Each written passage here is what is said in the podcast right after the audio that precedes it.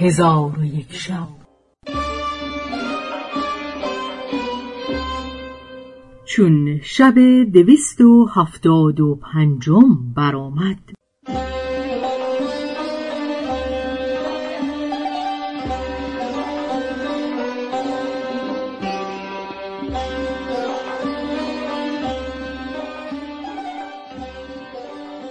گفت ای ملک جوانبخت عبدالله ابن ابی قلابه می‌گوید که من از اشتر فرود آمده اشتر را ببستم و خودداری کرده به شهر در آمدم و در آن شهر قلعه ای بود. بدان قلعه نزدیک شدم و از برای آن قلعه دو در یافتم که مانند آن درها در بزرگی و بلندی در ندیده بودم و آن درها با گونه گونه گوهرها و یاقوتهای سفید و سرخ و زرد و سبز مرصع بودند.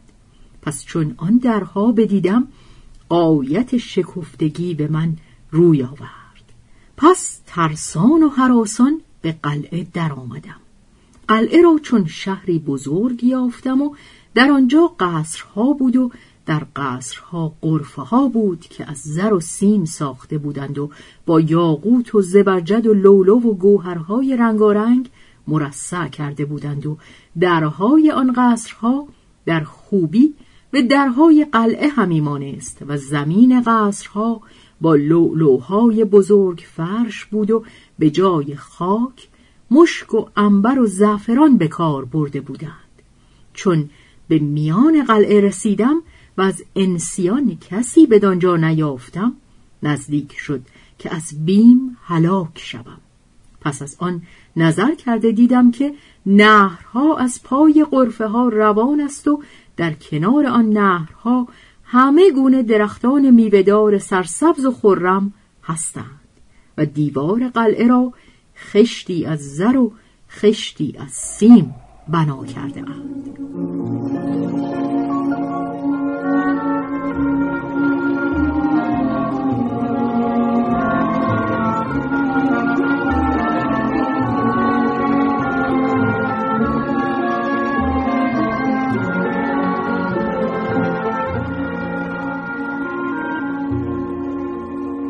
با خود گفتم همانا این بهشتی است که در آخرت وعده داده اند. آنگاه از جواهر ریک ها و مشک خاک های آنجا چندان که می توانستم برداشتم و به شهر خود بازگشته مردم را از این واقعه بیاگاهانیدم. پس خبر به معاویه رسید و او در حجاز خلیفه بود. به عامل خود که در صنعای یمن داشت نوشت که آن مرد را حاضر آور و از حقیقت حال سوال کن. عامل معاویه مرا بخواست و از آنچه به من روی داده بود جویان گشت. من آنچه دیده بودم باز گفتم. مرا به سوی معاویه بفرستاد. با او نیز هرچه دیده بودم باز گفتم. معاویه سخن من باور نکرد. من از آن لعالی که آورده بودم بر او بنمودم. ولکن لعلوها زرد و دگرگون شده بود. چون قصه به دینجا رسید بامداد شد و شهرزاد لب از داستان فرو بست